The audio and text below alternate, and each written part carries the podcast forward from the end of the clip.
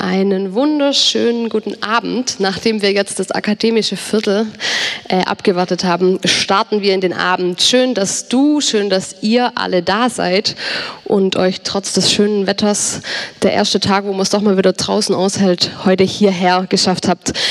Als ich ähm, heute Nachmittag ein bisschen Zeit hatte, habe ich mal in Spiegel, in den Stuttgarter Nachrichten und im Fokus geguckt, was denn heute so für Schlagzeilen drinstehen und ob man denn da irgendwas findet, wo es um das Thema Geld geht. Und ich habe sogar ein bisschen was gefunden. Äh, zum Beispiel im Spiegel stand, Berlin testet solidarisches Grundeinkommen mit einem Modellprojekt. Oder im Fokus, Inflation frisst ihr Sparbuch auf. Oder die Stuttgarter Nachrichten haben darüber berichtet, dass die Post das Porto erhöht hat. Und diese drei Schlagzeilen habe ich gefunden und dann war es eigentlich auch schon fast wieder zu Ende, ähm, wenn es ums Thema Geld ging. Es wird drei bis viermal, es gab drei bis viermal so viele Artikel über unsere A, B und C Promis, die wir hier in Deutschland haben. Ähm, man spricht also nicht so gern über Geld, zumindest nicht die Nachrichten ähm, und vielleicht auch wir nicht so. Das ist nicht so ein populäres Thema, kann vielleicht auch mit daran liegen, ähm, warum heute nicht so viele da sind. Umso schöner, dass ihr alle da seid. Ähm, wir haben aber gesagt, wir wollen das gerne ein bisschen anders machen. Wir wollen über Geld sprechen und ähm, wir wollen das ähm, einfach mal ein bisschen beleuchten, wie denn die Bibel über Geld spricht. Ähm, deswegen das Thema Du und dein Kamel. Und ähm, weil es da Menschen gibt, die so ein bisschen mehr Ahnung von dem Ganzen haben, haben wir heute jemanden eingeladen und ähm, den werden wir jetzt gleich vorstellen. Das wird aber auch nicht ich machen vom Bibel- und Botschaft-Team, sondern das wird der Daniel machen vom 360-Grad-Team, weil das nämlich heute eine Kooperation ist von Bibel und Botschaft und dem 360-Grad-Team. Deswegen, Dani, darfst du mal nach vorne kommen und einen herzlichen Applaus. Und ich bin gespannt, was ihr heute hören werdet. Ähm, es wird wie immer so ein bisschen so sein, dass es erst einen Vortrag gibt und dann habt ihr noch Möglichkeit, eure Fragen zu stellen. Ähm, aber dazu später mehr. Jetzt übergebe ich das Mikro an dich. Vielen Dank, Jana. Und vielen Dank auch im Namen vom 360-Grad-Team für die Kooperation an Bibel und Botschaft. Ich rede gar nicht lange über unser Team, sondern bitte gleich unseren Gast und Star-Vortragenden, Herrn Professor Dr. Bernhard Mutschler, vor. Den begrüßen wir mit einem warmen, kleinen Applaus. Dankeschön. Der Applaus galt auch dir. Mit dem Handout, ja, super. Genau, Herr Mutschler, wir haben Sie eingeladen, weil Sie Theologiedozent sind. Daher kenne ich Sie auch. Ich habe an der Evangelischen Hochschule studiert, Diakoniewissenschaft und soziale Arbeit. Sie haben Altes Testament gelehrt, Neues Testament, Apokryphen auch, aber nicht so mhm. prominent, Exegese und alles, was dazugehört. Das heißt, ich kenne Sie fachlich. Aber ich denke, das Publikum interessiert Sie auch, wer sind Sie als Mensch? Also stellen Sie sich doch kurz vor, wo kommen Sie her? Was macht Sie aus und wie wurden Sie zu dem, der Sie heute sind? Ja, das waren drei Fragen, aber. Dankeschön für die Einladung. Erstmal Bernhard Mutschler ist mein Name. Ich bin geboren in Bad Urach, also wir können auch Schwäbisch schwätzen, aber ähm, ich versuche es mal auf Deutsch. Und ähm, bin auf der Schwäbischen Alb aufgewachsen. Das ist das zweitschönste Gebirge nach dem judäischen Gebirge. Ähm, ich habe Theologie studiert, bin einige Jahre im Pfarramt gewesen, ähm, haben drei Kinder zu Hause und ähm, was soll ich noch sagen? Bin seit 2008 an der Evangelischen Hochschule Ludwigsburg und unterrichte da eben biblische Theologie und Gemeindediakonie. Das sind meine Fächer dort. Gut. Ähm, Ihre Entscheidung, Theologie zu studieren, liegt wahrscheinlich schon eine Weile her, aber können Sie heute ein bisschen schon im Rückblick sagen, dass das, was Sie damals am Studium begeistert ist, hat, auch das ist, was Sie noch heute an Ihrem Beruf, an Ihrer Profession begeistert? Und wenn ja, was ist es? Was ja klar, das ist ganz einfach. Das ist, äh, was das eigene Leben trägt, dass man das eben auch im Beruf machen darf. Und das finde ich unendlich stark. Also ähm, Christ sein, ähm, Bibel lesen, sich Gedanken machen, äh, über den Horizont hinaus fragen, auch kritisch fragen zu dürfen, das gehört zu meinem Beruf und äh, das sind immer auch persönliche Fragen für mich. Und äh, das ist noch eine Motivation wie am ersten Tag. Schön. Ja. Viele Themen, die wir im Studium vor drei, vier, fünf Jahren jetzt sogar schon diskutiert haben im Kurs, waren Fragen, die ziemlich polarisierend waren. Das war zum Beispiel das Thema, was ist die Bibel für uns als Christen, aber auch für mich persönlich. Das waren aber auch äh, die Frage, wie gehen wir mit gleichgeschlechtlicher Liebe um. Und ich habe dann im Jesus-Treff gemerkt, das sind auch Fragen, die nicht nur die Wissenschaft interessiert hat, sondern auch uns als Gemeinde beschäftigt. Unter anderem in diesem Forum. Ähm, haben wir darüber Abende gemacht, wollten da Bildung weitergeben und an den Abend, wo es um Homosexualität geht, der war deutlich besser besucht. Das scheint also ein Thema zu sein, das die Leute mehr interessiert als das tröge Geld. Ähm, meine Frage wäre, wir machen alle sechs bis acht Wochen so einen Bildungsabend. Muss man Theologie studieren, um bei solchen Fragen mitzureden? Nein, überhaupt nicht. Äh, die evangelische Kirche vertritt ja, und das seit dem 16. Jahrhundert, seit 500 Jahren, das Modell Priestertum aller Gläubigen. Und das, das heißt, ähm, Mitreden kann grundsätzlich jeder. Luther sagt, äh, was immer aus der Taufe gekrochen ist, also wer immer getauft ist, ist ein Bischof und Priester und äh, Papst. Und äh, das bedeutet, es liegt eigentlich an einem selber, äh, auch einfach ins Gespräch zu kommen, äh, sich Gedanken zu machen, zu äußern, was man denkt. Und ähm, da gibt es keine Hürden, außer der eigene Mut vielleicht. Ja, jetzt reden wir heute über das Thema Geld. Ich hoffe, das wird weniger kontrovers, aber mindestens genauso spannend wie die Themen, die ich gerade benannt habe. Ähm, Sie haben sich da jetzt richtig tief mit auseinandergesetzt. Wer ins Handout geguckt hat, kann schon ahnen, wie tief. Ähm, was würde die Bibel mir empfehlen als Berufsanfänger? Soll ich mein Geld in einen Bausparvertrag investieren oder lieber in einen Aktienfonds? Es kommt darauf an, was Sie mit Ihrem Leben vorhaben. Aber ähm, ich würde sagen, es ist auf jeden Fall dann richtig investiert, wenn es in Menschen investiert ist. Also Bausparvertrag, ähm, ich, ich, verstehe nichts von Wirtschaft und bin auch, äh, möchte auch niemand gegen mich aufbringen. Aber äh, bei der niedrigen Zinslage ist ein Bausparvertrag kein Vorteil mehr, wie das vor 30 Jahren der Fall war. Äh, bei Aktien ist schnell viel Geld verzockt, äh, außer man kennt sich wirklich sehr gut aus und auch dann ist es gefährlich. Also in Bildung und Menschen zu investieren ist immer stark, finde ich, weil es eben den Menschen stärkt. Und was den Menschen stärkt, macht ihn auch macht ihn auch widerstandsfähig gegenüber den Herausforderungen der Zukunft und die sind unabsehbar. Okay, dann kläre ich das mit meinem Bankberater. Bauen Sie trotzdem ein Häusle, weil Sie wollen ja vielleicht auch mal eine Familie und also. okay, wenn ich es mir leisten kann. Ja, gut. Genau. Ähm, bei der Vorbereitung zum Thema Geld gab es da was, äh, was Sie überrascht hat, trotz Ihrer langen Theologiebeschäftigung, ähm, trotz Ihrer tiefen Auseinandersetzung mit der Bibel? Also eine neue Erkenntnis oder was, das wieder aufgeblitzt ist oder was, was äh, Ihnen zum ersten Mal aufgefallen ist? Ja, mich hat ein Detail überrascht, das ich äh, noch aus dem Studium kannte. Und zwar wusste ich, dass die Tempelsteuermünze, die in Jerusalem verlangt wurde, um Tempelsteuer zu bezahlen, alle erwachsenen Juden über 20 mussten Tempelsteuer zahlen, einmal im Jahr. Und diese Münze war eine bestimmte Münze der Antike, der tyrische Silberschäkel. Der hatte einen stabilen Silbergehalt und deswegen war die verlangt. Das wusste ich noch. Aber was mir neu war, das war, dass auf dieser Münze, äh, wir schauen sie nachher an, dass auf dieser Münze tatsächlich der tyrische Stadtgott drauf ist und auf der Rückseite der Adler des Zeus. Und ähm, insofern, also äh, die Welt äh, Jesu von Nazareth sehr eng verbunden war äh, mit der Umgebung, mit dem Heidentum, mhm. mit Bildern. Es gibt ein Bilderverbot im Judentum. Das hat mich doch schon fast vom Stuhl geworfen. Und ähm, das dann, also man könnte das eintauschen am Tempel, diese Münze, weil nur die Münze verlangt wurde. Und dass dann die Tempelbehörde äh, auch noch fast 5% am Tausch verdient hat, ähm, das fand ich dann auch nochmal faszinierend. Okay, das wird mit der Grund sein, warum Jesus diese Tische umgeworfen hat? Das könnte so sein, ja. Das hat ihn wütend gemacht. Ja. Also hat Jesus einen praktischen Umgang mit dem Thema Geld vorgelebt. Äh, naja, ob es so lebensdienlich für ihn selber war, das weiß ich gar nicht. Er hat sich mit der Tempelbehörde da äh, ein bisschen überworfen und das hat ihm allalong nicht gut getan. Das hat er mit dem Leben bezahlt. Okay. Aber ähm, er hat jedenfalls einen, einen sehr... Ähm, ja, ein sehr, äh, also kein, verklemmten, äh, keinen verklemmten Zugang, sondern notfalls wirft er die Tische um. Ja. Wobei mir Jesus an der Stelle immer fremd ist, der randalierende Jesus. Okay, das führt jetzt weg von unserem Thema. Ich würde sagen, ich setze mich und Sie beginnen mit Ihrem Vortrag. Eins darf ich behalten? Klar. Wunderbar, ja, danke schön.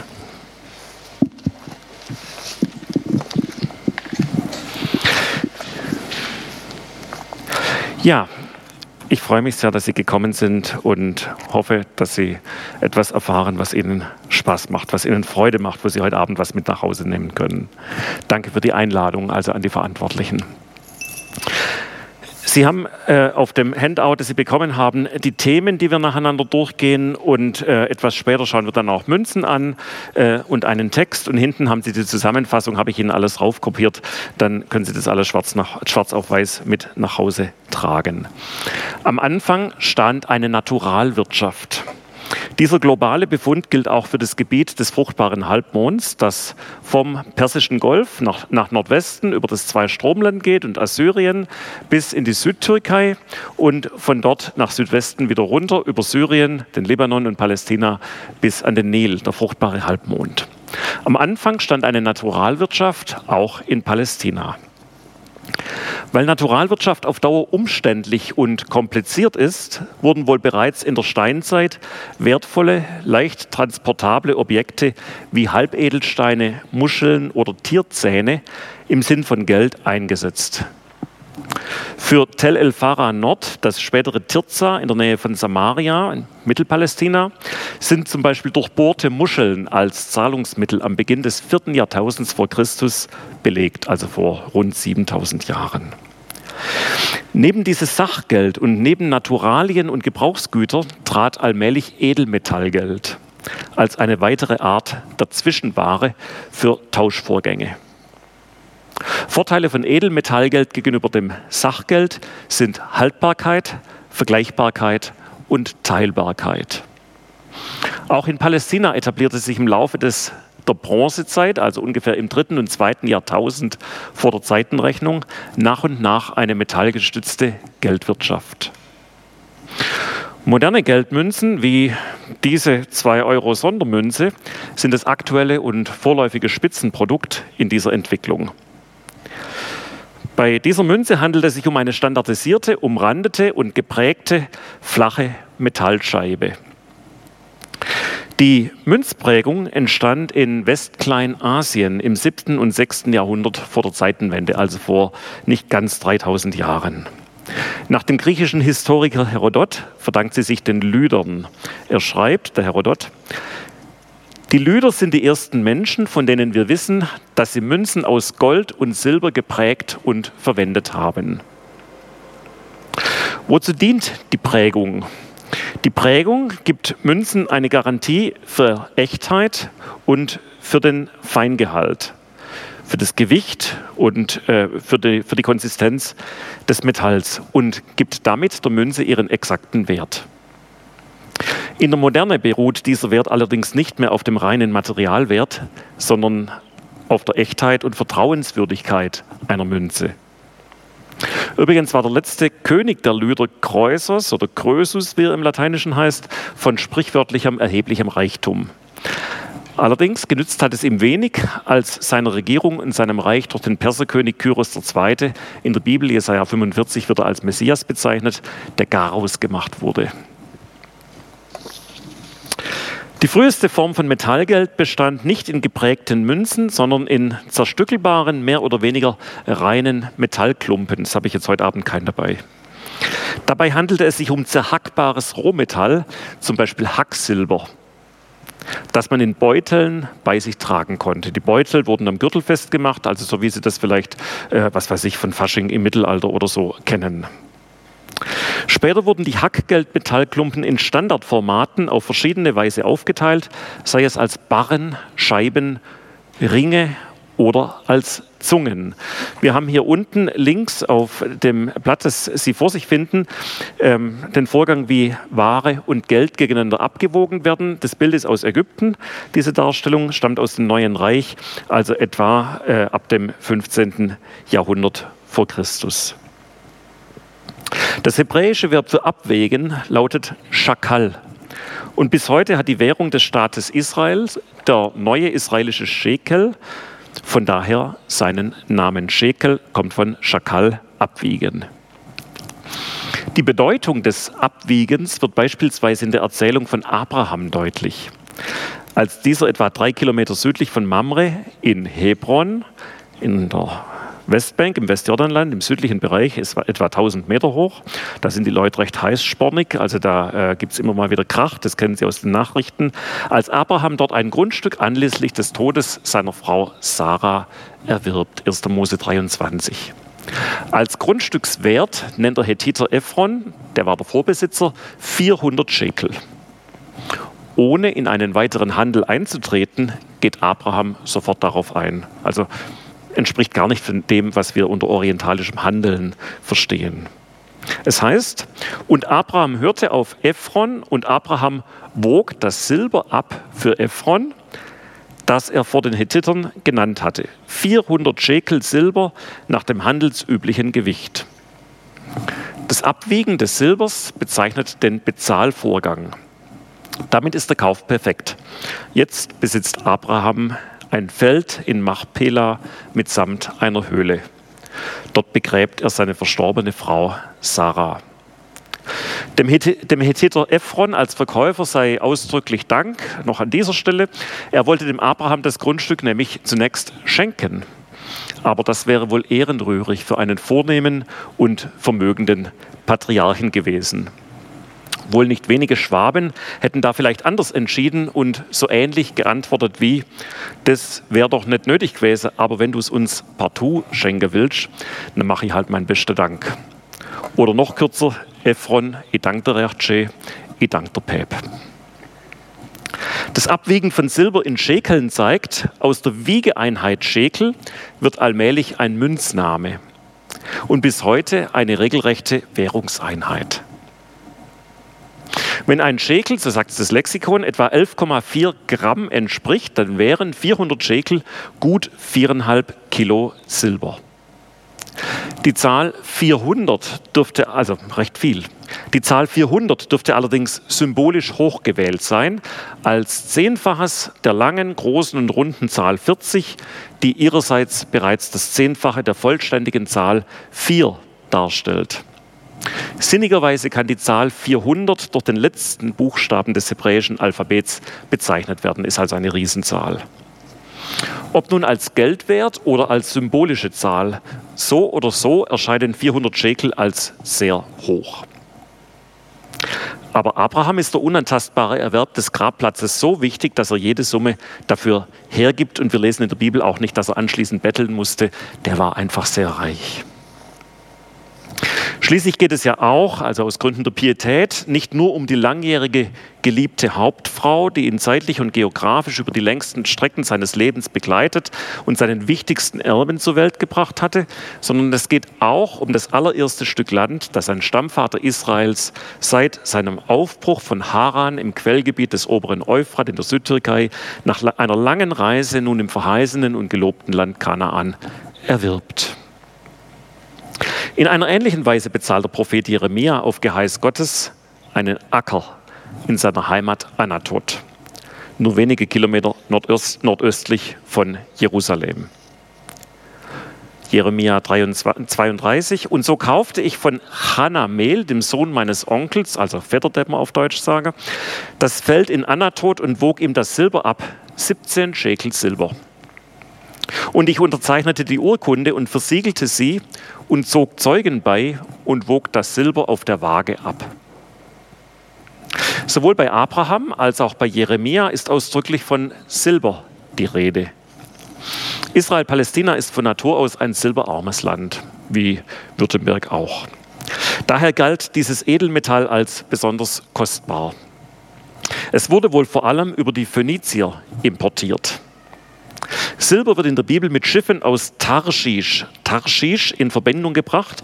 Unklar bleibt allerdings, ob Tarschisch einen konkreten Ort im heutigen Andalusien westlich von Gibraltar bezeichnet oder im antiken Kilikien, heute in der südtürkischen Provinz Mersin gelegen, oder ob es nur ein sagenhafter, idealer und ferner Wunschort ist, der auch am Roten Meer liegen könnte. Also wir haben keine Ahnung, wo Tarschisch liegt, aber da kommt das Silber her.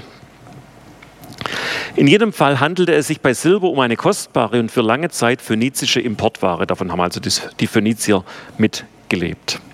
Das hebräische Wort für Silber, Kesef, wird im antiken und im modernen Hebräisch zum Begriff für Geld. Kesef. Ein, vergleichbar, ein vergleichbarer Begriffsgebrauch liegt im Lateinischen und von da aus im Französischen vor. Argentum bzw. L'argent, das bezeichnet auch beides, Silber und Geld.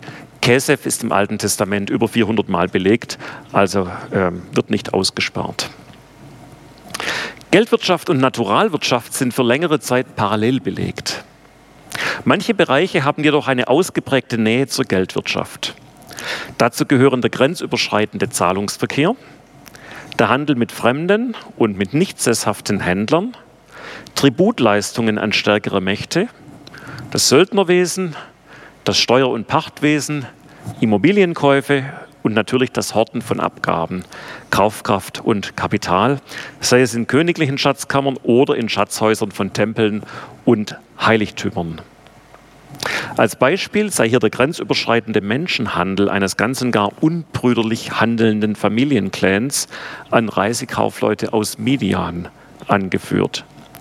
Es kamen, Zitat, es kamen aber midianitische Männer vorbei, Händler, die zogen Josef aus der Zisterne herauf und die Brüder verkauften Josef für 20 Silberstücke an die Ismailiter. Diese brachten Josef nach Ägypten. Andererseits werden auch größere internationale Liefervereinbarungen vollständig in Naturalien abgegolten, so zum Beispiel das für den Bau des Jerusalem, Jerusalemer Tempels notwendige Holzgeschäft zwischen Salomo von Jerusalem und Hiram von Tyrus. Zitat. Und so lieferte Hiram Salomo Zedernholz und Zypressenholz ganz nach dessen Wunsch. Und Salomo lieferte Hiram 20.000 Chor Weizen als Speise für sein Haus, dazu 20 Chor gestoßenes Öl. So belieferte Salomo Hiram Jahr für Jahr. Die Menge ist bemerkenswert. Zedernholz im Gegenwert von gut 6000 Tonnen Weizen und knapp 8 Kubikmetern Olivenöl. Da muss man viele Oliven aufglauben. Die Zahlen, insbesondere des Weizens, überfordern zweifellos die Leistungskraft der judäischen Landwirtschaft. Sie sind offensichtlich symbolisch zugespitzt und übertrieben. Ich neige dazu, einen Tausender wegzunehmen, also glatt das Komma um drei Stellen nach hinten zu verschieben. Um die Größe und Bedeutung dieses Geschäfts zu unterstreichen, ja, wenn der Preis sehr teuer ist, ist es natürlich ein großes Geschäft. Naturalwirtschaft und Geldwirtschaft bestehen in der Geschichte Israels über viele Jahrhunderte nebeneinander. Dieser Effekt wird dadurch verstärkt, dass Importe aus Ägypten und der Ägäis während der Eisenzeit in Palästina, also etwa von 1200 bis zum Beginn des babylonischen Exils, also während der gesamten Königszeit, sind die Importe stark zurückgegangen. Erst in persischer Zeit, das heißt ab etwa 539 vor Christus, erfuhr die Geldwirtschaft wieder einen Aufschwung im Land. Seit der Perserzeit und von Krisenzeiten abgesehen bis heute ist der Wert einer Münze staatlich garantiert. Also es ist eine antike Erfindung, dass der Münzwert staatlich garantiert ist, damit man guten Gewissens darauf vertrauen kann. Seit dem 6. vorchristlichen Jahrhundert tauchen in Palästina zuerst griechische, phönizische und nur wenige persische Münzen auf. Die griechischen bilden eine Art Leitwährung obwohl seit dem 4. Jahrhundert Münzen auch in Samaria und Jerusalem geprägt werden.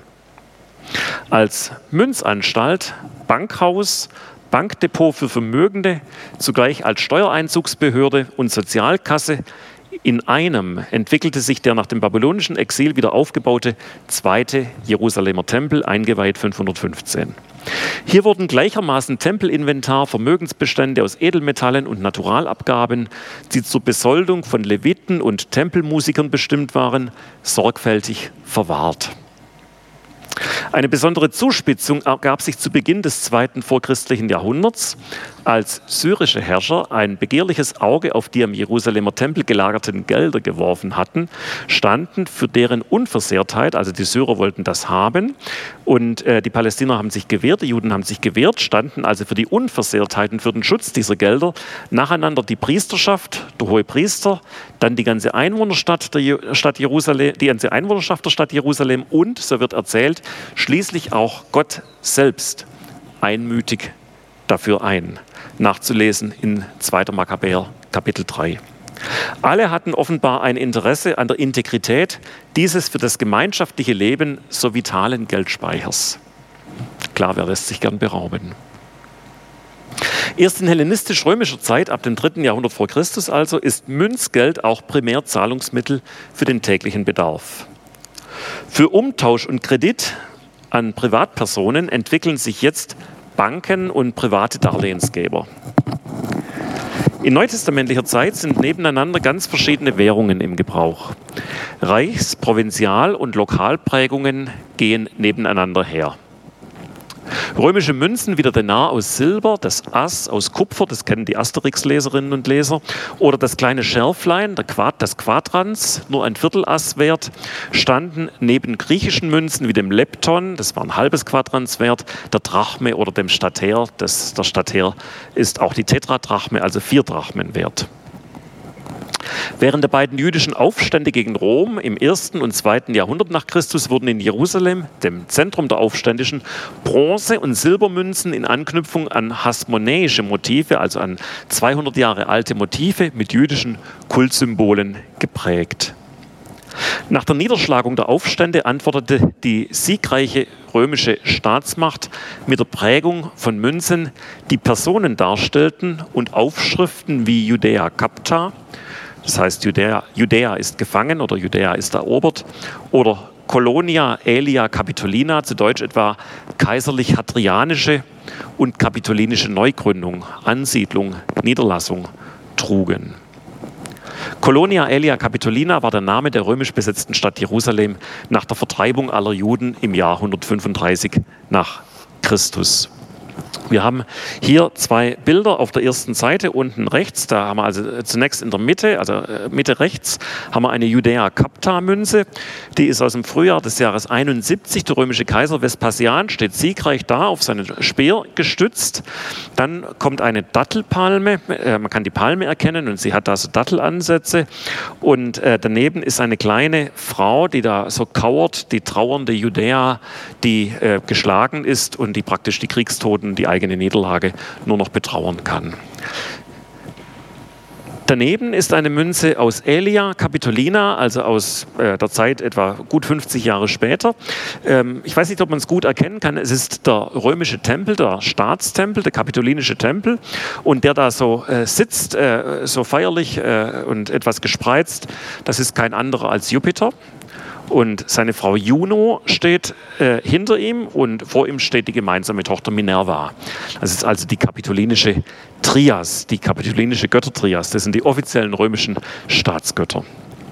Diese Motivik auf den Münzen zeigt, Münzen sind nicht nur ein notwendiges und sehr praktisches Zahlungs-, Tausch- und Steuermittel, sondern sie propagieren auch Legitimation, Repräsentation, Reichtum und Macht im Auftrag dessen, der das Sagen im Land hat und darum das Programm der Münzprägung bestimmt. Blicken wir vom Ende des Zweiten Jüdisch-Römischen Krieges im Jahr 135 zurück, so sind seit der Weihe des nachexilischen Zweiten Jerusalemer Tempels im Jahr 515 vor der Zeitrechnung insgesamt 650 Jahre jüdischer Geschichte, auch Münzgeschichte, vergangen.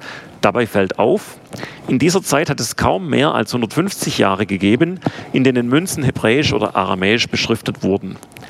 In den restlichen 500 Jahren waren Münzen mit griechischer Beschriftung im Umlauf. Seit Beginn der Münzprägung kam daher griechischen Münzen der Charakter einer Leitwährung in Palästina zu. Dabei überlappten und ergänzten sich verschiedene Währungen, verschiedene Münzprägungen, und zwar solche aus größeren Städten, aus den einzelnen verschiedenen Provinzen und der jeweiligen Zentralgewalt. Für die Zeit Jesu ist dieser Befund noch eindeutiger. Sowohl König Herodes, genannt der Große, als auch seine Nachfolger und die römischen Prokuratoren haben ausnahmslos ihre Münzen nur griechisch beschriftet. Wenn nicht in Naturalien, dann erhielten Jesus, der Zimmermann und seine Zeitgenossen ihre Löhne stets in griechisch geprägten Münzen und bezahlten ihre Einkäufe stets mit griechisch geprägten Münzen. Dies zeigt ausdrücklich, wie weit Kenntnisse des Griechischen im antiken Judentum auch in Palästina verbreitet waren.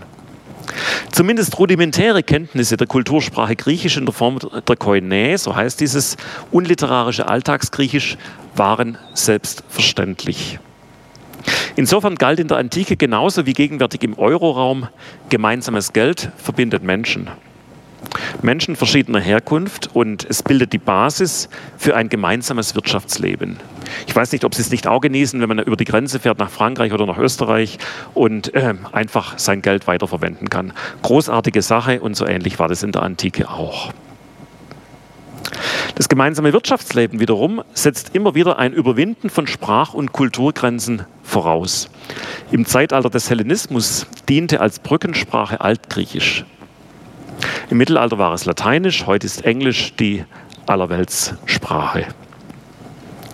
Dieses Zahlungsmittel war für Juden mit gewissen Zumutungen verbunden. Warum? Mit den Münzen liefen sowohl Aufschriften als auch Bilder von fremden Gottheiten durch jedermanns Hände. Ähnlich verhielt es sich mit römischen Kaiserbildern. Da dem Kaiser göttliche Verehrung entgegengebracht wurde, war ein Kontakt mit seinen Münzen, man muss da die Münze ja anfassen, das Bild anfassen, war ein Kontakt mit den Münzen jedenfalls für einen frommen Juden anstößig und blasphemisch. Diesem Münzangebot konnte man sich jedoch nicht entziehen. Es gab keine andere Bezahlungsmöglichkeit. Also man konnte nicht, was weiß ich, ähm, elektronisch bezahlen oder die Karte durchziehen. Nein, man musste Münzen nehmen. Papiergeld gab es auch nicht. Papiergeld wird in China im 11. Jahrhundert zum ersten Mal, äh, ist, ist es belegt. Marco Polo bringt die Erkenntnis mit und in Deutschland setzt es sich erst im 18. Jahrhundert durch. Sogar die von allen männlichen Juden, das äh, haben wir ja bereits kurz darüber gesprochen, über 20 Jahren, auch aus der Diaspora, das heißt auch aus Griechenland, aus Ägypten, aus Kleinasien, jährlich nach Jerusalem zu entrichtende Tempelsteuer war davon betroffen.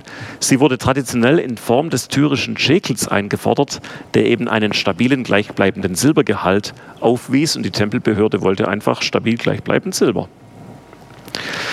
Die Münze für die jüdische Tempelsteuer konnte passenderweise im Hof des Jerusalemer Tempels eingewechselt werden. Insofern verdiente die Tempelbehörde am Umtausch gleich jeweils noch mit.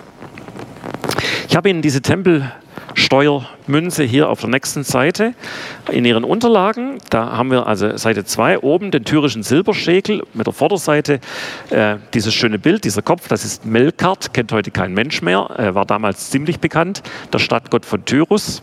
Und auf der Rückseite ist der Adler des Zeus. Und das ist typisch. Also das Zeus, also griechisch, und Tyros, gibt es ja heute noch, die Stadt im Libanon, ähm, äh, das, äh, ein Stadtgott und äh, der griechische Hauptgott, dass die beide auf derselben Münze waren. Es war aber eine Stadtprägung und sie galt nicht nur in der Stadt, sondern aufgrund ihres Feinsilbergehalts war sie bis nach Jerusalem im Gebrauch und wurde die ganze Zeit, also im ersten Jahrhundert vor und nach Christus, äh, bis zur Zerstörung des Tempels, ähm, verlangt als ähm, Tempelsteuermünze. Auf diese Weise kamen erwachsene männliche Juden zur Zeit Jesu und also auch Jesus regelmäßig und zwangsläufig mit anderen Göttern und mit Gottesbildern in Kontakt. Da war doch was, Bilderverbot, Fremdgötterverbot.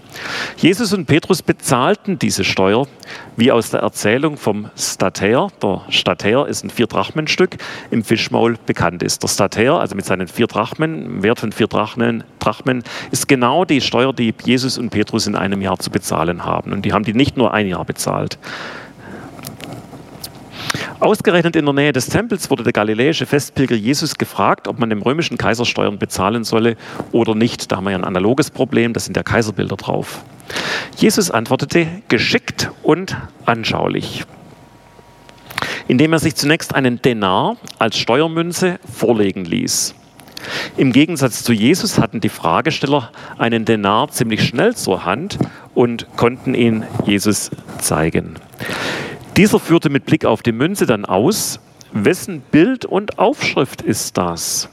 Sie sagten zu ihm, des Kaisers. Da sagte Jesus zu ihnen, gebt dem Kaiser, was des Kaisers ist, und Gott, was Gottes ist. Bild und Inschrift oder Bild und Aufschrift des Denars werden in allen drei Varianten der betreffenden Evangelienerzählung ausdrücklich erwähnt, Ikon und Epigraphä. Diesen Denar finden Sie unterhalb, also des tyrischen Silberschäkels, hier abgebildet. Das ist ein Denar aus der Zeit des Tiberius. Das war der Kaiser, der äh, Kaiser war, als Jesus von Nazareth gekreuzigt wurde. Und äh, die Aufschrift besagt Tiberius Caesar des göttlichen Augustus Sohn. Augustus, also Tiberius, Kaiser des göttlichen erhabenen Sohn, selber erhabener. Auf der Rückseite ist man sich nicht ganz sicher, entweder ist es die Kaisermutter Livia, die hier den himmlischen Frieden verkörpert, oder so neuere Forschung, die Göttin, äh, die Göttin Concordia, die Eintracht. Die Aufschrift lautet Pontifex Maximus, also oberster Priester. Da sowohl die Bilder als auch die Aufschriften und den, äh, auf den göttlich verehrten römischen Kaiser ver verweisen, der ja diese Münze herausgibt, gehöre sie ihm, so argumentiert Jesus anschaulich.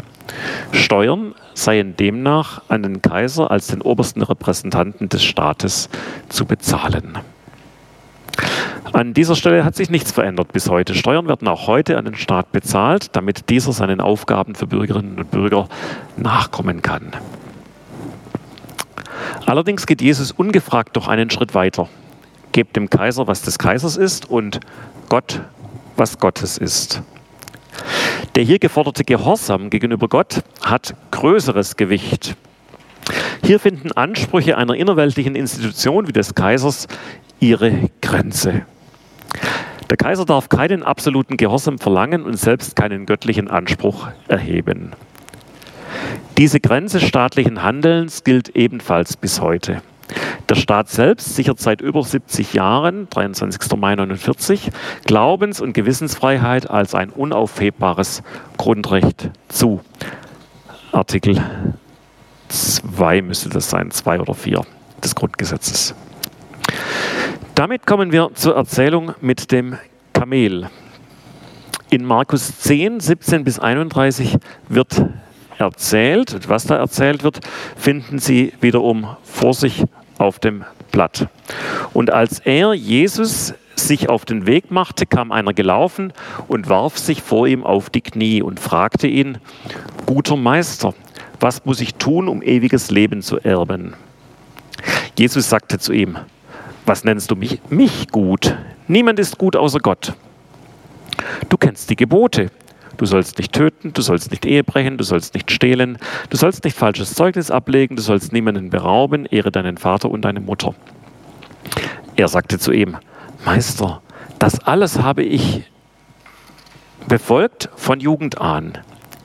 Jesus blickte ihn an, gewann ihn lieb und sagte zu ihm, eines fehlt dir.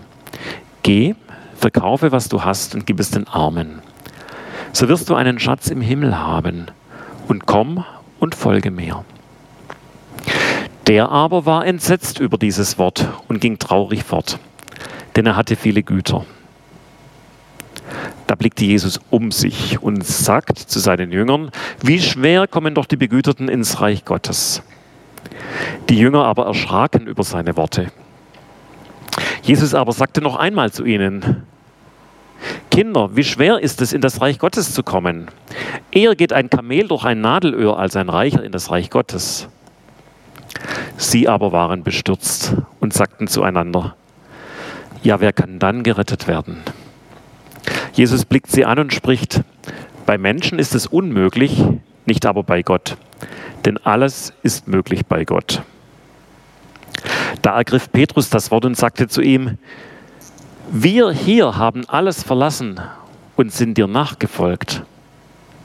Jesus aber sprach, Amen, ich sage euch, da ist keiner, der um meinetwillen und um des Evangeliums willen Haus, Brüder, Schwestern, Mutter, Vater, Kinder oder Äcker verlässt und der nicht hundertfach empfängt, jetzt in dieser Zeit Häuser, Brüder und Schwestern, Mütter und Kinder und Äcker inmitten von Verfolgungen und in der kommenden Welt ewiges Leben. Viele Erste aber werden Letzte sein und Letzte Erste. Es handelt sich hier um zwei Erzählungen. In der ersten geht es um ein Schulgespräch, das in einem missglückten Ruf in die Nachfolge endet, Verse 17 bis 27. In der zweiten Erzählung geht es um eine Jüngerbelehrung Jesu, Verse 28 bis 31. Wir gehen der Erzählung entlang. Sie hat einen äußeren Rahmen in den Versen 17 und 22. Ein Reicher kommt zu Jesus bzw. geht von ihm weg. Der Begriff Jüngling steht übrigens nicht im Text, sondern steht in der Überschrift, in der Luther-Übersetzung, Ausgabe letzter Hand, ist nicht von einem reichen Jüngling die Rede. Da wird äh, der, der Mensch, der Mann, also nicht altersmäßig bestimmt, sondern nur einer kam. Zwischen diesem Rahmen finden sich zwei Redewechsel. Wenig Text des Reichen, das sehen wir hier in der mittleren Spalte, und vergleichsweise viel Text von Jesus, das sehen wir in der rechten Spalte.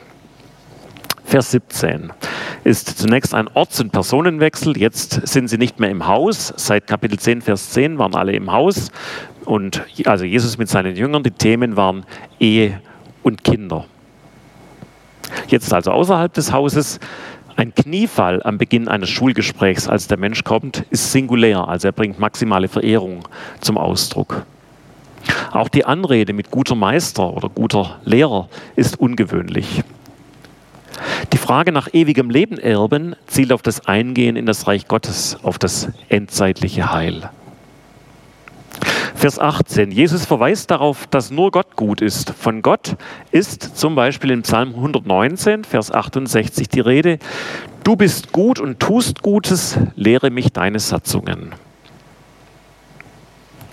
Vers 19, tatsächlich lehrt Jesus hier die Gebote, und zwar die zweite Tafel, nicht töten, also nach unserer Zählung das fünfte Gebot, nicht Ehebrechen das sechste, nicht stehlen das siebte, nicht falsches Zeugnis ablegen das achte und niemand berauben als Zusammenfassung des vom neunten und zehnten Gebot.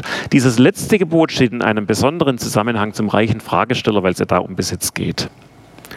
Und weshalb folgt jetzt das Elterngebot, das ja eigentlich das vierte Gebot wäre?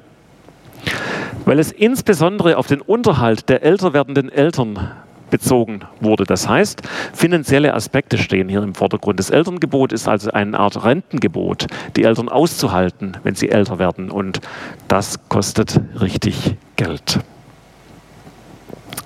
Vers 20. All das hat der Fragesteller seit seinem 13. Lebensjahr, da hinten gibt es Flyer auf dem Tisch, seit seinem 13. Lebensjahr, seit der Bar Mitzwa von Jugend an berücksichtigt.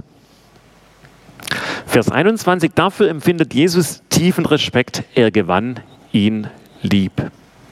Eines fehlt dem Frager jedoch. Und nun folgen fünf Imperative. Geh, verkaufe, gib, komm und folge mir. Die Ansage Jesu wirkt wie eine Erläuterung zu jenem Wort in der Bergpredigt Jesu, Matthäus 6, Vers 21. Niemand kann zwei Herren dienen, denn entweder wird er diesen, hassen und jenen lieben, oder er wird sich an jenen halten und diesen verachten. Ihr könnt nicht Gott dienen und dem Mammon. Vers 22. Für den hochmotivierten Fragesteller ist dies zu viel. Entsetzt und betrübt geht er. Seine Berufung in die Nachfolge Jesu ist gescheitert. Zur Erklärung heißt es, denn er hatte viele Güter, viel Besitz, Grundstücke, vielleicht Mietshäuser, Wohnungen oder, wenn er heute leben würde, teure Autos oder ein topaktuelles E-Bike. Vers 22 ist der hintere Rahmen von Vers 17, als der anonyme Fragesteller voller Hochachtung zu Jesus als Lehrer kommt. Und jetzt geht er wieder und damit ist diese erste Episode beendet. Hier beginnt dann der zweite Abschnitt der Erzählung, denn jetzt kommentiert Jesus das Geschehen. Vers 23, Jesus wendet sich an seine Jünger und stellt fest, Begüterte Menschen mit Geld kommen schwer in das Reich Gottes. Vers 24, darüber erschrecken die Jünger und Jesus setzt nach, es sei generell schwer, in das Reich Gottes zu kommen. Vers 25, eher geht ein Kamel durch ein Nadelöhr als ein Reicher in das Reich Gottes. Das größte damals bekannte Landtier und die kaum sichtbare Öffnung eines Nadelöhrs bilden einen größtmöglichen Gegensatz. Das Bild veranschaulicht es geht nicht. Also wie man das Kamel dreht und wendet oder auch das Nadelöhr, das geht nicht. Ein Reicher kann nicht in das Reich Gottes kommen, allzu viel Habe belastet ihn. Vers 26, die Jünger erschrecken jetzt noch mehr. Wer kann denn dann überhaupt gerettet werden? Vers 27, an dieser Stelle kommt Gottes Wirken in den Blick. Alles ist möglich bei Gott, auch das bei Menschen Unmögliche. Alles ist möglich bei Gott. Vielleicht erinnern Sie sich jetzt an, das an den reformatorischen Grundsatz, allein durch Gnade. Wenn alles bei Gott möglich ist, dann ist das eine andere Formulierung für allein durch Gnade. Sola gratia, allein durch die Gnade Gottes. Es liegt nicht an uns. Gottes Gnade ist es. Vers 28, was nun folgt, ist das Gegenbeispiel zum anonymen Reichen, nämlich Petrus und die Jünger haben alles verlassen und sind Jesus nachgefolgt. Lange vor dem reichen Anonymous, denn, also dessen Namen wir nicht kennen, haben die Jünger ihr altes Leben aufgegeben. Sie bezeugen Konsequenz in der Nachfolge Jesu. Vers 29, Jesus quittiert dies mit einer gewichtigen Verheißung, eingeleitet durch Amen, ich sage euch. Niemand verlässt sein altes Leben umsonst, wenn es um Jesu und um des Evangeliums willen geschieht. Jesus und das, und das Evangelium, beide interpretieren sich gegenseitig. Es ist das Evangelium von Jesus. Es ist Jesu Evangelium. Jesus ist das Evangelium. Das Evangelium ist fassbar in der Person Jesu. Die sieben Beziehungen, die um Jesu und um des Evangeliums willen verlassen werden, beginnen und enden mit Besitz, Haus und Äcker. Dazwischen werden fünf Familienbeziehungen genannt. Brüder, Schwestern, Mutter, Vater, Kinder. Dies zeigt, ein Abschied aus dem alten, bisherigen Leben zugunsten der Nachfolge Jesu kann unter Umständen sehr umfassend ausfallen. Allerdings folgt sofort eine Verheißung. Vers 30, eine hundertfache Verheißung. Sie bezieht sich einerseits auf das gegenwärtige Leben. In der Wiederholung der Aufzählung fehlen nun freilich die Väter und nur die Väter. Was ein Hinweis darauf sein kann, dass die Gemeinden, die frühchristlichen Gemeinden, nicht von patriarchalen Leitfiguren dominiert werden, sondern als geschwisterliche und mütterliche Gemeinschaften zu verstehen sind. Die Gemeinde übernimmt Familienfunktionen. Andererseits bezieht sich die Verheißung auf das ewige Leben. Hier wird der Kreis zum Beginn des Abschnitts in Vers 17 geschlossen. Alles verlassen, Vers 28, führt zu ewigem Leben, Vers 30. Vers 31, einstweilen steht dies alles jedoch unter einem Vorbehalt, denn bei Gott können aus letzten Erste werden. Damit werden sichere im Glauben vor allzu großer Selbstsicherheit gewarnt.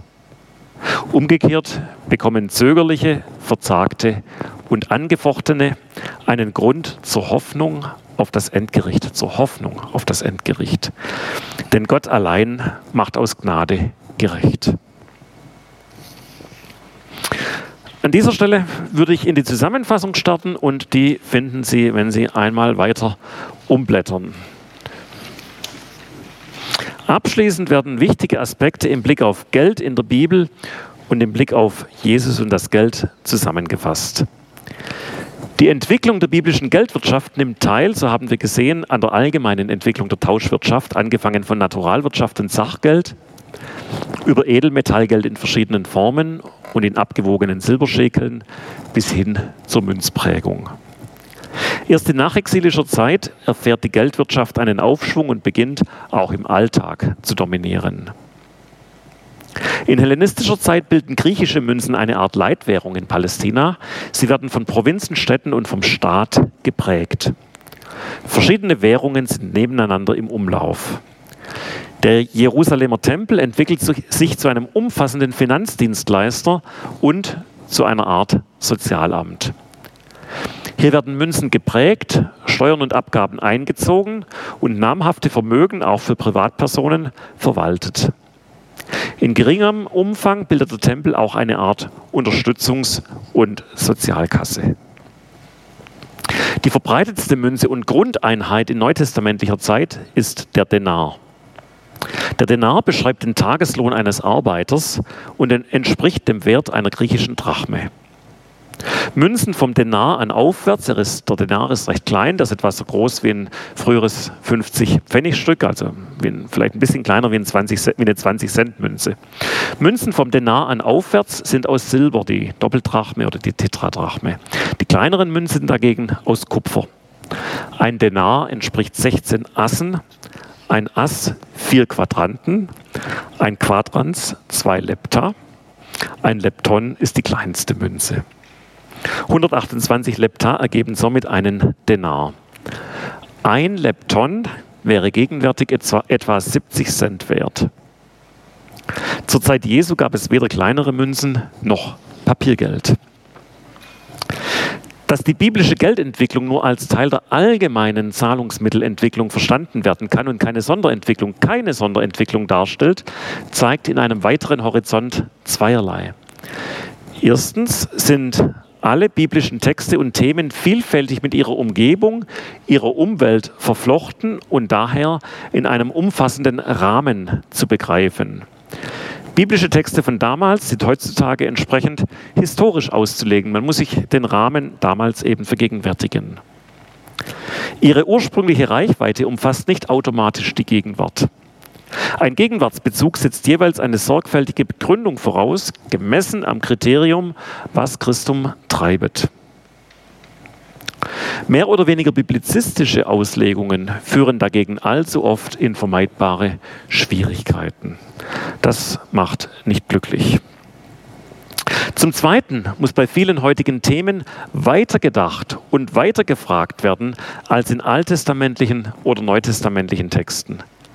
Technische, medizinische, mediale, kulturgeschichtliche, ethische und viele andere Entwicklungen sind nicht auf biblischem Stand stehen geblieben, sondern rasant fortgeschritten. Sie haben eine neuzeitliche, moderne Umgebung und eine neuzeitliche Umwelt. Notwendige Entscheidungen und Begründungen für heute können also nicht allein aus biblischen Texten von damals abgeleitet werden. Theologische Grundsätze und Aussagen zu Fragen, wie zum Beispiel, wer ist Gott, Christus oder der Mensch, sind selbstverständlich weiterhin alt- und neutestamentlichen Texten verpflichtet. Im Leben Jesu von Nazareth standen konkret ausschließlich griechisch beschriftete Münzen zur Verfügung. Einerseits bedeutete dies, Jesus und seine Zeitgenossen konnten ausreichend Griechisch, um damit umgehen zu können. Sie waren also gebildet. Andererseits war das Judentum des Zweiten Tempels dadurch eingebunden in einen umfassenden wirtschaftlichen Zusammenhang, der die gesamte antike Mittelmeerwelt umfasste. Jüdische oder hebräisch-aramäisch beschriftete Münzen waren eine Ausnahme. Sie standen in der Zeit Jesu nicht zur Verfügung. Jesus hat also immer mit fremdem Geld bezahlt. Jesus und seine jüdische Umwelt waren dadurch religiösen und kulturellen Herausforderungen und je nach Bewertung Zumutungen ausgesetzt. Denn römische Münzen enthielten Bilder des göttlichen Kaisers und sogar die Tempelsteuermünze trug Bilder des tyrischen Stadtgottes Melkart und des Adlers des Zeus. Dennoch bezahlten Jesus und Petrus sowohl ihre Tempelsteuer als auch ihre Steuern an den römischen Kaiser. Denn Münzen wie der weit verbreitete römische Denar trugen ein Kaiserbild und eine kaiserliche Aufschrift. Allerdings leitete Jesus eine weitere Konsequenz daraus ab. Wenn dem Kaiser das Seine zu geben ist, so sei Gott zu geben, was Gottes ist. Die Herrschaft über Gewissen, Herzen und Gedanken gebührt nicht dem Staat, sondern dem einen Gott, der alles geschaffen hat. Dies wird konkret in der Frage nach dem ewigen Leben. Um sich ganz dem einen allein guten Gott zu unterstellen, ist je nach den besonderen Umständen mehr erforderlich als ein Halten der Gebote.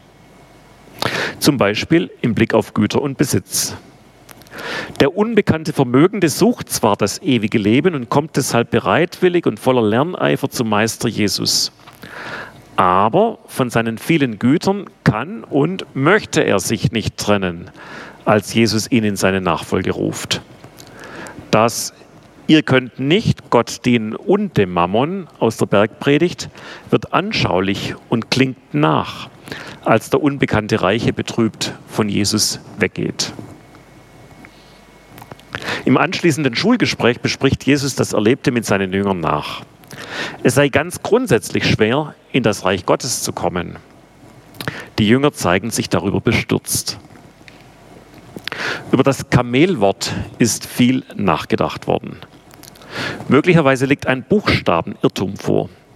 Statt Kamel, statt Gamla wäre dann Schiffstau, Gamta zu lesen. Natürlich wäre dies ein einleuchtendes Bild für die Jünger Jesu, die in weiten Teilen ehemalige Fischer waren. Eher geht ein Schiffstau durch ein Nadelöhr als ein Reicher in das Reich Gottes. So oder so, ob Schiffstau oder Kamel, beides fasst die Unmöglichkeit prägnant in ein paradoxes Bild. Die offensichtliche Unmöglichkeit dürfte der Sinn des Satzes vom Nadelöhr sein. Einen Nachfolger Jesu soll nichts abhalten, kein Besitz und keine Beziehung. Es ist allerdings kein Aufbruch ins Leere. Jesus verheißt eine zigfache, eine hundertfache Erstattung und das ewige Leben. Wenn man es abschließend im Bild formulieren will, eine ganze Karawane von anderen Kamelen. Soweit. Ich danke Ihnen sehr herzlich, dass Sie so aufmerksam zugehört haben.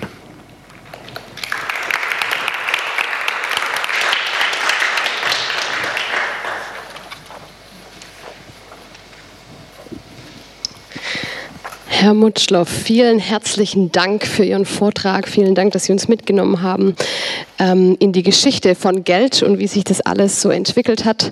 Super interessant, ähm, das mal zu hören und ähm, am Schluss dann einfach noch auf die biblische Geschichte einzugehen. Braucht ihr zwei Minuten Pause oder können wir gleich starten in die Fragerunde? Wie sieht's aus? Pause? Okay, dann machen wir kurz zwei Minuten Pause. Ihr könnt einmal aufs Klo was trinken, äh, einmal kurz noch überlegen, ob ihr Fragen habt und äh, dann starten wir in die Fragerunde. Überlegt einfach nochmal.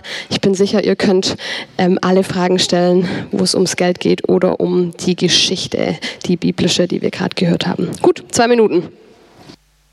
Danke. Ich glaube, die meisten sind hier geblieben. Deswegen ähm, starten wir gleich los in die Fragerunde. Ähm, Gibt es denn Freiwillige, jemand, der sich traut, die erste Frage zu stellen? Also ich habe mal eine Frage erstmal zu der Fußnote.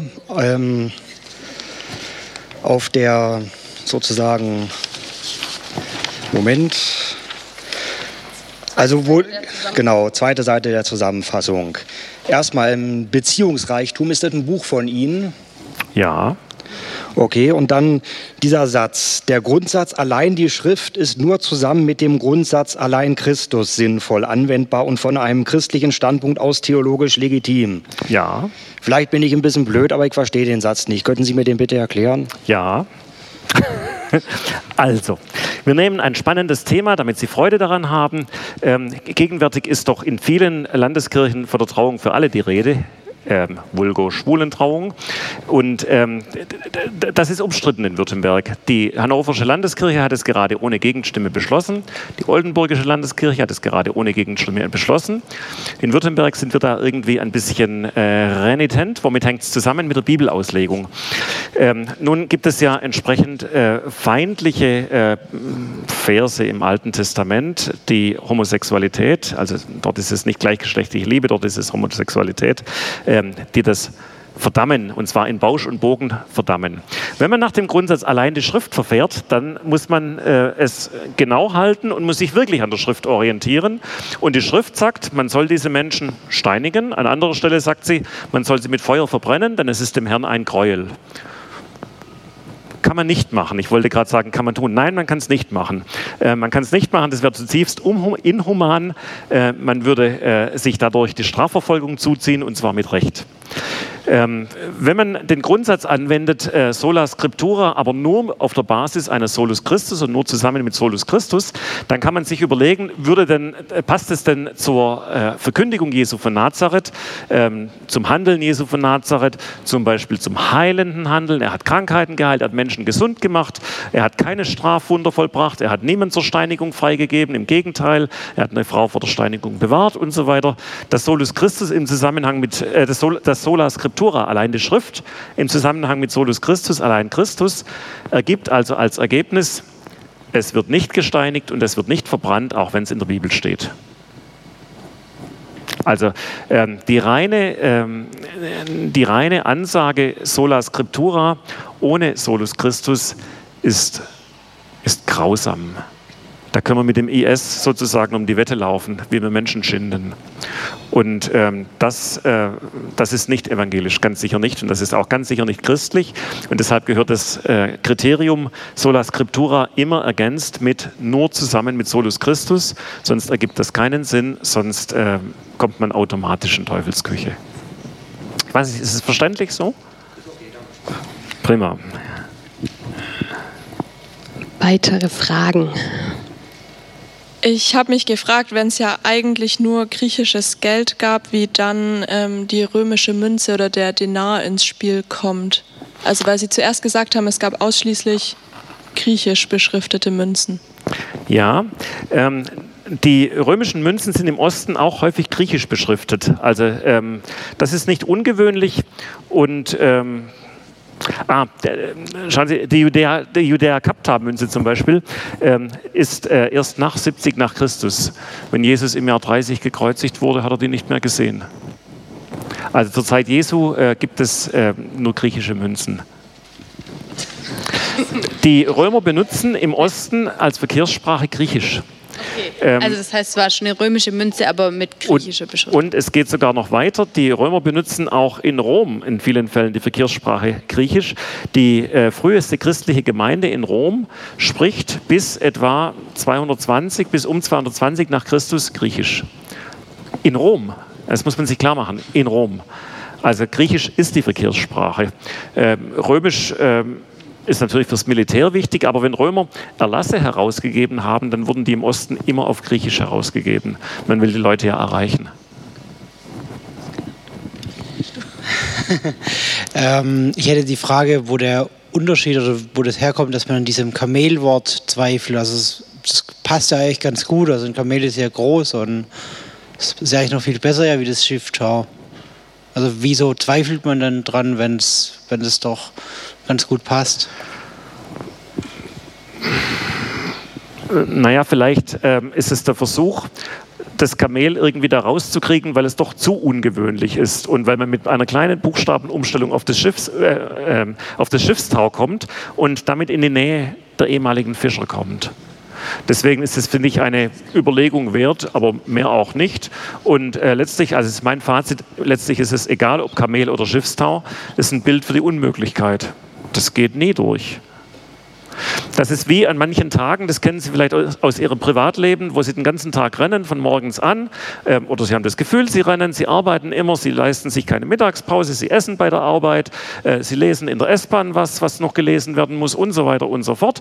Und abends sind Sie ziemlich entkräftet und denken, dabei habe ich nur ganz wenig geschafft von dem, was ich heute vorhatte. Weil es eben nicht reinpasst. Also manchmal passt es einfach nicht rein und so ist es da auch. Das ist die Unmöglichkeit. Das ist dann sozusagen das Kamel für diesen Tag gewesen. Und da hilft auch Kameltreiben nichts. Also man kann das Kamel nicht durchs Nadelöhr treiben, das geht nicht.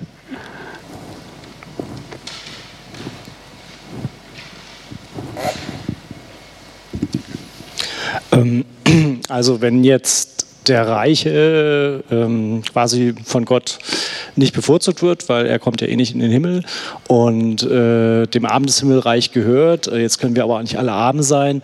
Es ist auch, so sind wir auch nicht erzogen, ist auch nicht, was die äh, Kirchen predigen, so wie ich das verstanden habe. Was ist denn jetzt die richtige Menge an Geld, die man haben sollte? Da habe ich eine sehr klare Meinung. Ich finde, die richtige Menge an Geld, die man haben sollte, ist, dass man für das Lebensnotwendige sich nicht überlegen muss, kann ich es mir leisten oder nicht. Das ist, auf, also ist sozusagen die Mindestmenge an Geld. Also das notwendige Kleingeld, ähm, das wäre sehr wünschenswert. Man kann ja überlegen, ja, es muss nicht, äh, ich muss nicht im Gasthaus essen, äh, ich kann auch mir irgendwas kaufen und äh, das irgendwie günstiger machen. Aber äh, dass es dafür reicht, äh, das finde ich, ist, die, äh, ist das Mindeste. Ähm, Im Übrigen haben die Forscher herausgefunden, dass unendlich viel Geld nicht unendlich glücklich macht, sondern dass Geld nur bis zu einem bestimmten Betrag glücklich macht. Also da, wo, was weiß ich, ich sage mal ganz grob, zwischen 50 und 150.000 Euro, äh, wo das Menschen im Jahr verdienen. Äh, wenn sie dann 200 und 350.000 verdienen, dann sind sie nicht glücklicher, sondern ähm, dann... Äh, 60 sogar, ja, wunderbar. Wunderbar. Also das, das reicht bestimmt und ähm, was ist das Richtige? Also ich finde wirklich so, dass man in Menschen investieren kann. Das ist mir sehr wichtig und das ist ja auch diese Reihe wichtig. Bildung kostet häufig Geld.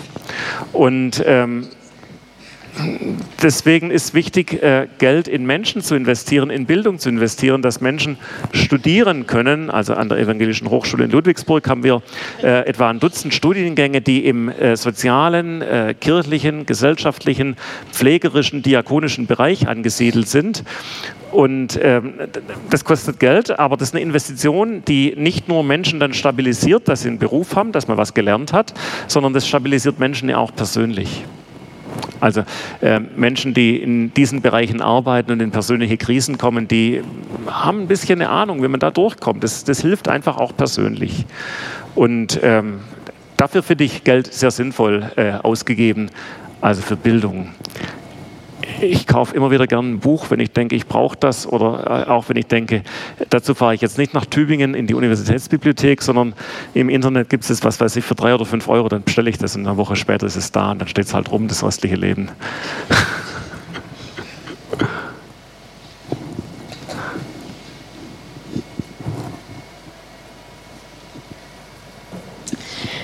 Ich habe noch eine Frage und zwar ähm, bei der Zusammenfassung bei Punkt 5 schreiben Sie, notwendige Entscheidungen und Begründungen für heute können also nicht allein aus biblischen Texten von damals abgeleitet werden.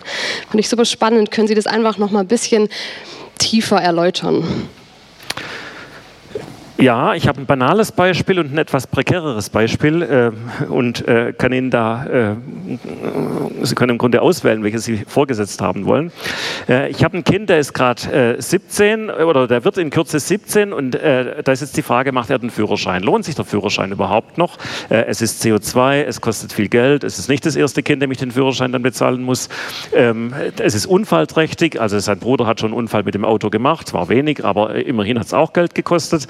Ähm, also soll man einen Führerschein machen oder nicht? Äh, dazu reichen die biblischen Erkenntnisse nicht, denn äh, es gab keinen Eselführerschein in der Antike und über PKWs schreibt die Bibel nicht viel. Das ist ein Beispiel. Ein anderes Beispiel ist ähm, Fragen rund um das Leben, um, äh, was weiß ich, Präimplantationsdiagnostik oder Ende des Lebens oder ähm, äh, wenn Menschen klinisch tot sind. Da finden wir in der Bibel nicht so viel. Da finden wir was zur Würde des Menschen, okay, und dass jeder Mensch ein Bild Gottes ist, auch gut. Aber was bedeutet das jetzt konkret? Also wie, wie ist jetzt konkret ethisch zu entscheiden? Und ähm, in diesen Fällen wäre es doch dann gut, also Mediziner zu befragen, äh, den Arzt seines Vertrauens zu befragen oder auch ins Gesetz zu schauen und zu schauen, was sieht der Gesetzgeber vor an dieser Stelle? Wo ist der Rahmen? Äh, was darf ich tun? Was kann ich tun? Und äh, kurz und gut, äh, es ist eine Form, meines Erachtens eine Form des Biblizismus und des Fundamentalismus, wenn man sagt, in der Bibel steht alles drin, was ich brauche. Ich sage Ihnen, nein, das stimmt nicht. Ähm, man braucht noch mehr, als in der Bibel drin steht. Ähm, in der Bibel steht alles drin, was ich im Blick auf mein Verhältnis Gott gegenüber brauche. Ja, das stimmt. Also ähm, die Bibel ist ein religiöses Buch, das ist ein Glaubensbuch, aber ähm, die Welt ist seit damals nicht stehen geblieben. Also Stichwort Führerschein oder auch ethische Fragen. Äh, wie gehen wir mit der CO2-Krise um? Das ist in der Bibel nicht vorgezeichnet. Also bebauen und bewahren, ähm, sich untertan machen, das sind die Linien. Aber was heißt das jetzt? Und äh, da brauchen wir Experten, da brauchen wir Verstand, da brauchen wir Erfahrung, da brauchen wir Erfindungen und neue, äh, neue äh, Umgangsweisen, äh, da braucht man auch Mut zum Risiko vielleicht da und dort. Das wäre ein Missbrauch der Bibel, also diesem Esel sozusagen alles aufzubürden. Es wäre eine Vergötzung der Bibel. Also äh, wir glauben ja nicht an die Bibel. Die Bibel ist Teil der geschaffenen Welt und wir glauben an den dreieinigen Gott. Und deswegen ist die Bibel zwar ein Kompass oder sogar der Kompass für mein religiöses Leben, ja, auf jeden Fall. Aber ich habe ja eben schon gesagt, dass ich noch weitere Bücher habe.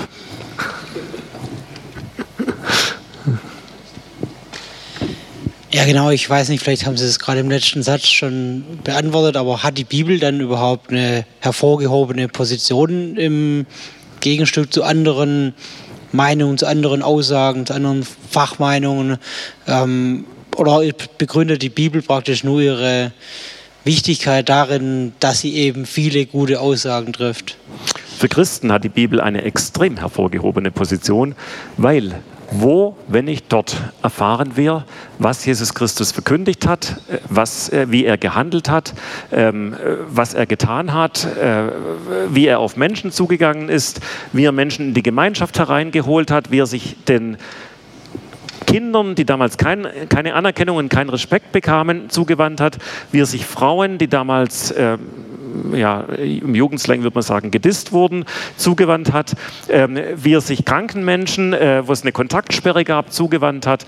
Ähm, da erfahren wir in der Bibel, in der Heiligen Schrift, deswegen heißt sie so, ähm, alles Relevante. Da ist es unsere Quelle Nummer eins und da gibt es keine andere Quelle dafür. Nur, wir müssen diese Quelle im Kontext lesen, das ist das eine. Und das andere ist, für unser heutiges Leben erfahren wir nicht alles, was wir für das Leben brauchen, aus diesem Buch. Wir erfahren die Grundlagen für unser Verhältnis zu Gott allerdings aus diesem Buch, aber andere Bücher brauchen wir genauso. Ähm, im, ich finde, im christlichen Kontext wird ähm, häufig, wenn über Geld geredet wird, so in dem einen Spektrum sehr viel ähm, dogmatisch und mit einzelnen Zitaten argumentiert und ein gewisser Druck aufgebaut. Ähm, das so mit dem Zehnten ist ja noch relativ harmlos, aber dann ja, gibt ja auch andere ähm, Passagen, die man dann zur Rate ziehen kann. Oder am anderen Ende des Spektrums wird häufig dann einfach gar nicht über Geld geredet. Äh, was finden Sie, wäre ein guter Ansatz, um unter Christen über Geld zu reden? Wie reden Sie unter Christen über Geld oder wie denken Sie, was wäre so für eine Gemeinde ein guter Ansatz, über das Thema zu sprechen? Also ich tue mich schwer mit Empfehlungen geben, möchte das auch nicht gerne tun, sondern würde sagen, das müssen Menschen selber verantworten. Ich schreibe ihnen auch nicht vor, welche Zahnpasta sie verwenden sollen oder ob sie morgens Tee oder Kaffee trinken sollen, sondern das müssen sie selber verantworten. Und da müssen sie notfalls mit ihrem Banker oder mit ihrem Versicherungsfachmann oder mit wem auch immer drüber reden, wie das oder mit ihrem Arbeitgeber, ob da mehr Geld reinkommen kann. Also ähm, was da das richtige Verhältnis dafür ist, Menschen zu stärken, sie urteilsfähig zu machen, das halte ich für relevant in der Kirche. Und urteilsfähig handlungsfähig machen, sagt zum Beispiel, Geld ist wichtig, ist eine wichtige Tauschwährung, aber es ist bei weitem nicht alles. Und es macht mich glücklich, man soll sich nicht daran hängen. Denn ähm, Geld führt möglicherweise direkt vom Glauben weg, also wie das äh, diese Erzählung von dem reichen Anonymen hier zeigt. Auf der anderen Seite, man braucht es. Jesus hat seine Steuern genauso bezahlt. Wir können aber nicht leben wie Jesus von Nazareth damals, außer wir werden sehr anspruchslos. Jesus von Nazareth hat sich aushalten lassen von anderen Leuten. Der hat kein eigenes Gewerbe aufgebaut, jedenfalls in der Zeit, in der er verkündigt hat, ließ sich aushalten. Das können wir zwar auch machen, also ähm, weiß nicht, ob Sie das äh, probieren wollen, aber dann können Sie keine Familie haben nebenher. Ich habe eine Familie nebenher und manchmal ist es auch die Hauptsache. Ähm, und die erwarten das mit Recht, ja, das habe ich von meinem Vater auch erwartet, dass, äh, wenn ich da irgendwelche Wünsche habe, dass wir jedenfalls darüber reden können, muss es ja nicht alles erfüllen. Also insofern würde ich sagen, es liegt wirklich in der Eigenverantwortung und das soll man, das soll man die Menschen auch nicht eingrenzen. Das ist ein sensibles Thema. Beim Geld hört die Freundschaft auf. Ich denke aber, dass Menschen, die gestärkt sind, die gebildet sind, die sich Gedanken darüber gemacht haben, dass die immer auch Wege finden, sich zu überlegen, wie kann ich mein Geld sozialverträglich einsetzen. Wenn ich etwas mehr habe, als was ich brauche, vielleicht wie kann ich etwas zurücklegen für Zeiten, für die ich es vielleicht brauche, äh, für Vorhaben, die noch kommen, Studium oder das nächste Auto oder was weiß ich ähm, aber auch ähm, was davon brauche ich gar nicht? Was möchte ich abgeben? Ich überlege mir immer am Jahresende, schaue ich einen Blick aufs Girokonto und dann überlege ich mir so, und ähm, wie viel können wir jetzt davon ohne weiteres weggeben, ohne dass es so richtig weh tut? Und das gebe ich dann weg und das vergesse ich wieder. Also, ähm, und ich verzehnte nicht. Also das mit dem Verzehnten, ich lebe auch sonst nicht äh, so äh, exakt, wie es in der Bibel steht, ähm, denn dann müsste ich ja vieles, auf vieles verzichten, äh, auf was ich heute nicht verzichte. Ich bin mit der Bahn gekommen und nicht mit dem Esel zum Beispiel. Hätte ich ja sonst auch anders machen oder wandern müssen. Ja, das sind sind äh, zwar nur 35 Kilometer, aber da hätte ich ja heute früh schon loslaufen müssen, um daher zu laufen. Also die Menschen zu stärken ist, denke ich, wichtig.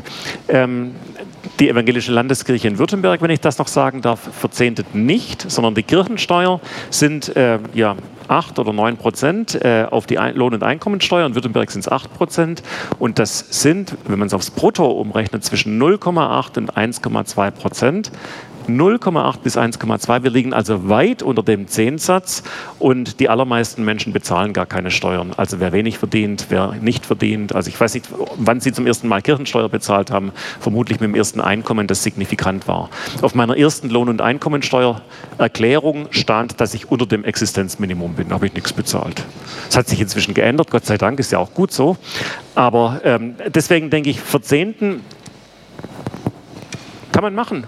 Äh, aber das muss eine persönliche Entscheidung sein. Also ich mache es nicht zum Beispiel. Irgendwo ist auch eine Grenze.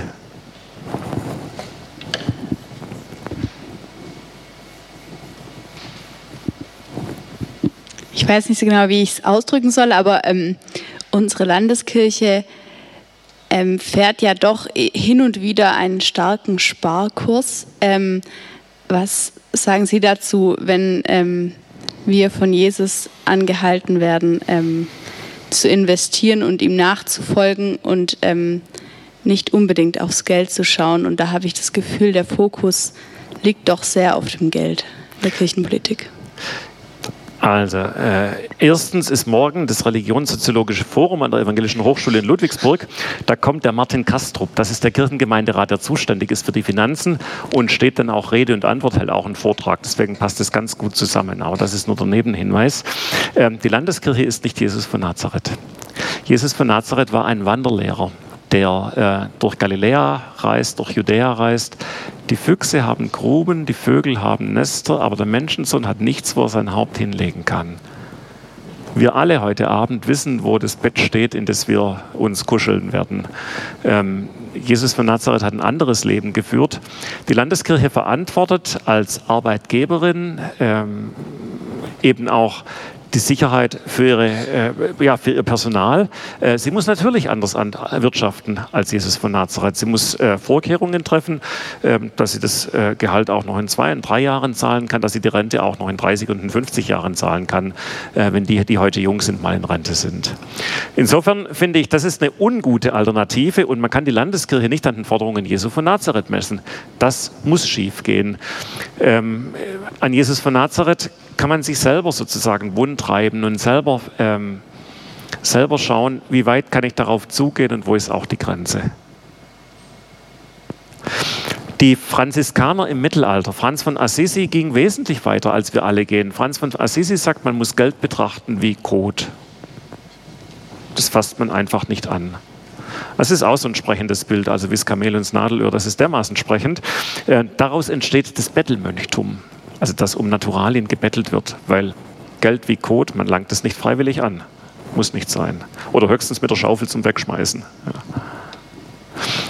Das tun wir nicht, das tut die Landeskirche auch nicht. Auf der anderen Seite hortet sie auch nicht Geld. Ich denke, dass sie verantwortlich äh, insofern damit umgeht, dass sie überlegt, wie kann sie sinnvoll investieren, sowohl im Ländle, also für äh, die Bildung zum Beispiel, angefangen von Kitas, äh, über kirchliche Schulen, äh, ich will ja nicht schon wieder Evangelische Hochschule Ludwigsburg sagen, also äh, in den Gemeinden, äh, etwa die Hälfte des Kirchensteueraufkommens geht in die Gemeinden zurück, wo viel Bildungsarbeit geschieht. Ähm, sie investiert sehr viel. Ähm, ja, andererseits äh, bringt sie auch äh, vieles ein in den globalen Dialog, also in Entwicklungshilfe, in Missionsprojekte, wobei Mission nicht einfach bedeutet, Christus bekannt machen. Mission bedeutet auch, Menschen aus der Armut rausholen. So vielleicht. Und ansonsten fragen wir morgen Abend den Herrn Kastrup. Ich gehe nochmal kurz zu dem Bibeltext zurück, was mich die ganze Zeit so ein bisschen beschäftigt hat. In Vers 27 haben Sie ja vorhin gesagt, ähm, dass es eben dieses allein durch Gnade ist, also auch mit Luther vergleichbar. Meinen Sie, dass Luther diesen Text auch im Blick hatte, als er sich quasi darüber beschwert hat, dass man ähm, Ablass zahlen muss, weil das so ein bisschen auch vielleicht in den Zeilen davor anklingt, eben Geld zu haben, um dann quasi sich freikaufen zu können. Kann man da Parallelen dazu ziehen? Also erstens weiß ich es nicht. Ich habe zwar Luthers Evangelienauslegung zu Hause, habe aber nicht nachgesehen, ob dazu, also bestimmt liegen dazu Predigten vor, habe nicht nachgesehen, was er da schreibt. Erstens weiß ich es nicht. Ähm, zweitens, nein, hat er nicht, ähm, denn äh, der Ausgang zur reformatorischen Entdeckung lag im Römerbrief. Und vom Römerbrief ausgehend sagt Luther ja in seiner Rückschau in der deutschen Vorrede der Opera Latina von 1545, sagt er in der Rückschau, ich sage es jetzt so ein bisschen in meinen Worten, als ich die Vorzeichen dann, die veränderten Vorzeichen bemerkt habe, ähm, haben sich mir die Pforten des äh, Paradieses geöffnet, das ist jetzt wieder Oton Luther, und dann sagt er, und dann ging ich den Römerbrief durch und dann ging ich die anderen Schriften durch und habe bemerkt, diese veränderten Vorzeichen sind richtig. So ergibt es guten Sinn. Das heißt, allenfalls in der Folge kam er an Texten wie auch diesem Text vorbei und sah, ja, passt. Aber ähm, es ging sicher nicht davon aus. Nachträglich, ja, in der Genau, Tat. als nachträgliche Bestätigung. Nachträglich. Also, da ist mehr stark. an Römer 3, 28 zu denken. So halten wir nun dafür, dass der Mensch gerecht wird ohne des Gesetzes Werke, allein durch den Glauben. Also Römer 3, 28 war, äh, der Römerbrief war viel mehr ein Anstoß für Luther als nun gerade diese Geschichte.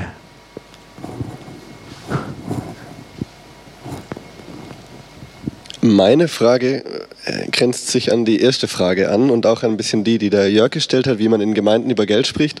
Weil meine Beobachtung ist, und ich saß auch schon in Gemeinden, wo Recht ähm, nicht damit zurückgehalten wurde, Empfehlungen fürs Leben auszusprechen. Also wo man sich vor der Ehe berührt und mit wem und auch wen man gar nicht berührt, ähm, habe ich ziemlich konkrete Tipps bekommen, auch in Predigten. Aber meine Beobachtung ist, dass da selten über Geld gesprochen wird, außer in, in einem Spendenappell oder dass man äh, an dieses Gebot, den Zehnten zu geben, appelliert, weil die Gemeinde ja von Spenden lebt.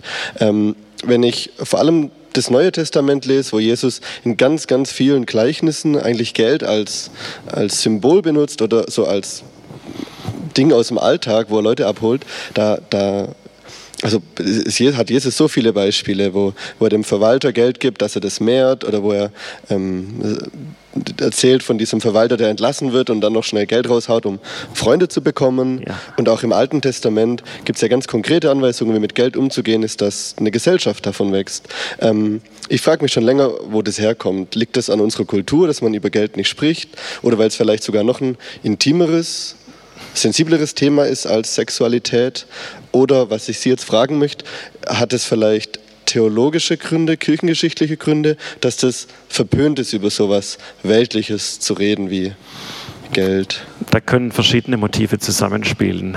Ähm, ich denke, dass es auch damit zusammenhängt, dass man ja praktisch keine Aussage machen kann zu dem Thema, ohne dass man was zu sich selber sagt. Und das ist nun tief in unserer Kultur verwurzelt, dass man darüber nicht spricht. Und zwar je mehr man hat, desto weniger spricht man darüber. Es ist tief in unserer Kultur verwurzelt, aber ich möchte Sie trotzdem äh, ermutigen, Fragen zu stellen und auf Leute zuzugehen. Und ähm, wenn, Sie, wenn das Ihre Fragen sind, gehen Sie auf Leute zu. Ähm, die schulden Ihnen Rechenschaft und ähm, verwickeln Sie die in Dialoge. Und ich bin mir sicher, Sie werden da auch off- offene Ohren und verschiedene Antworten kriegen. Also wenn man sich mit verschiedenen Leuten unterhält. Nun ähm, ist die Attraktivität des Geldes ja völlig klar. Das ist ein universales Tauschmittel. Also damit können Sie ja fast alles, außer Lebensglück und so weiter, äh, äh, die Liebe, äh, den Lebenspartner, das kriegen Sie alles nicht fürs Geld. Kinder kriegen Sie auch nicht fürs Geld. Ähm, aber Sie können fast alle, äh, alle Habseligkeiten können Sie für Geld kaufen. Also es ist ein universales Tauschmittel. Die Attraktivität ist klar. Ähm, die Dezenz äh, ist nur die Gegenseite dieser Attraktivität, dass man dann eben nicht an jeder Stelle darüber spricht.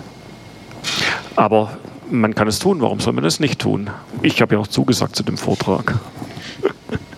Ich habe übrigens sehr gerne zugesagt, weil ähm, weil mein Vater Genossenschaftsbanker war und weil ich damit aufgewachsen bin, weil ich mich immer schon ein bisschen für fremde Münzen interessiert habe. Und äh, ich habe äh, so eine kleine Sammlung, also in meinem Regal äh, mit Literatur über äh, Münzen im Alten und Neuen Testament. Und insofern habe ich mich gefreut und dachte, prima, kann ich endlich mal da reinschauen. Das wollte ich ja mein ganzes Leben lang schon irgendwann machen.